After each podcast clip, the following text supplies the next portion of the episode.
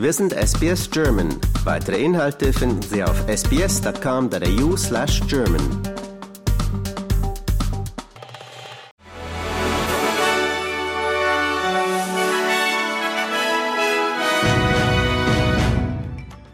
Der Internationale Gerichtshof in Den Haag verkündet heute eine Entscheidung in dem von Südafrika angestreckten Verfahren gegen Israel wegen des Vorwurfs des Völkermords im Gazastreifen.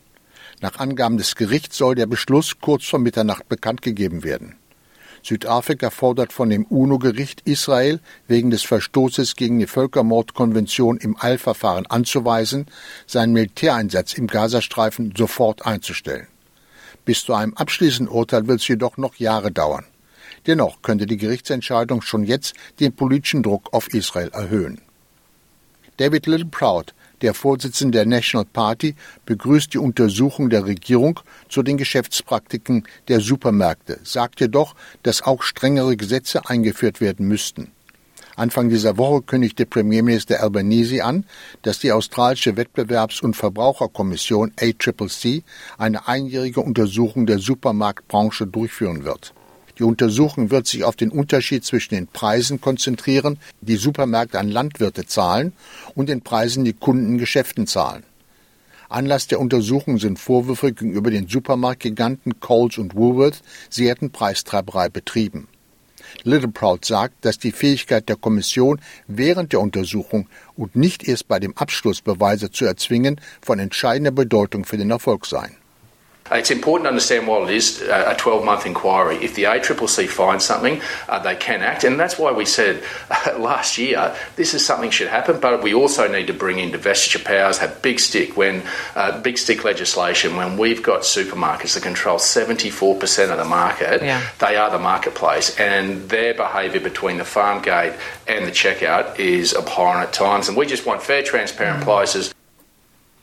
Tausende von Australiern nehmen heute an Feiern zum Australia Day teil und gedenken der Ankunft der First Fleet im Hafen von Sydney im Jahre 1788.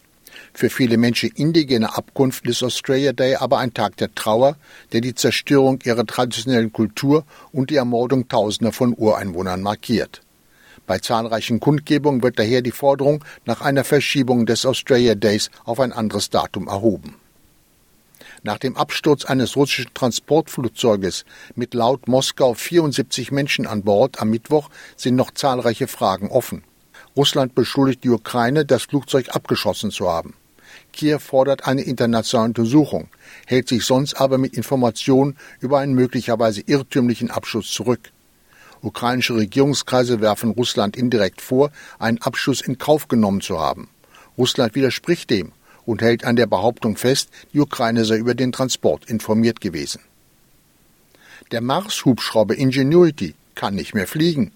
Auf Bildern sei zu erkennen, dass ein oder mehrere Rotorblätter des Mini-Hubschraubers bei einer Landung beschädigt worden seien, teilte die US-Raumfahrtbehörde NASA mit. Ingenuity stehe zwar noch aufrecht, könne mit dem Kontrollzentrum auf der Erde kommunizieren, nur fliegen könne der Hubschrauber nicht mehr. Großbritannien hat Deutschland offenbar vorgeschlagen, der Ukraine über einen Ringtausch Marschflugkörper zu liefern. Die Bundesregierung wollte zu dem Vorschlag aber nicht Stellung nehmen. Das britische Verteidigungsministerium sagt nur, dass man mit Partnern zusammenarbeite, um die Ukraine so gut wie möglich auszustatten. Medienberichten zufolge liegt die britische Offerte Berlin seit ein paar Wochen vor. Nach DPA-Informationen wäre auch Frankreich ein denkbarer Tauschpartner. Erneut ist in vielen Städten Deutschlands gegen Rechtsextremismus demonstriert worden. Am Donnerstag gingen insgesamt mehr als 25.000 Menschen auf die Straße. Auch für das Wochenende sind Kundgebungen geplant. Bereits am vergangenen Wochenende hatte nach Polizeiangaben in ganz Deutschland mehr als 900.000 Menschen gegen Rechtsextremismus und für den Schutz der Demokratie demonstriert. Auslöser der Proteste waren unter anderem Enthüllungen über ein Treffen radikaler Rechter in Potsdam, an dem einige AfD-Politiker sowie einzelne Mitglieder der CDU und der erzkonservativen Werteunion teilgenommen hatten. Und das waren die Meldungen vom Tage an diesem Freitag, den 26. Januar.